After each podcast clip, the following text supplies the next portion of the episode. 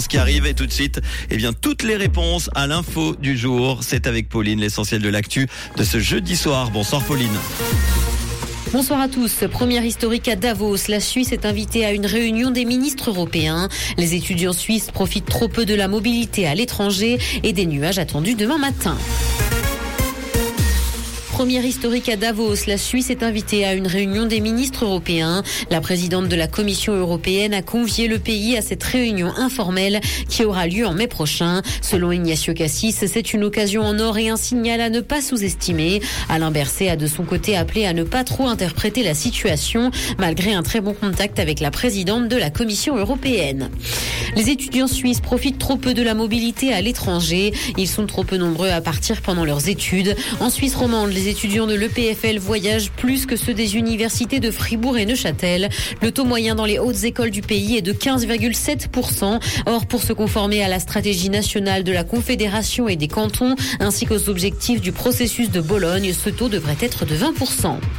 De Genève à Berne, des femmes marcheront pour le climat. À l'appel de quatre femmes engagées, des marcheuses traverseront la Suisse romande et ce pour demander un plan d'action concret en faveur du climat. La marche bleue partira de Genève le 1er avril pour rallier Berne le 22 avril. Si l'événement est porté par des femmes, il est cependant ouvert à tous.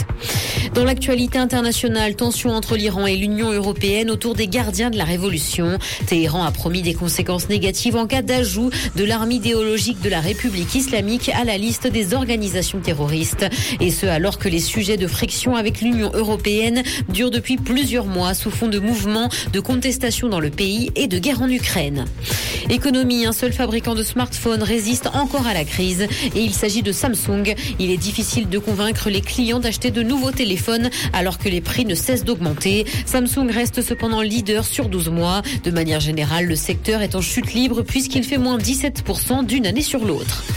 Musique, Elton John touche le pactole avec ses tournées d'adieu. L'artiste s'approche du record de la tournée la plus lucrative de tous les temps. Sa tournée prendra fin en juillet cette année en Suède et le Britannique aura donné en tout 327 concerts pour dire adieu à ses fans.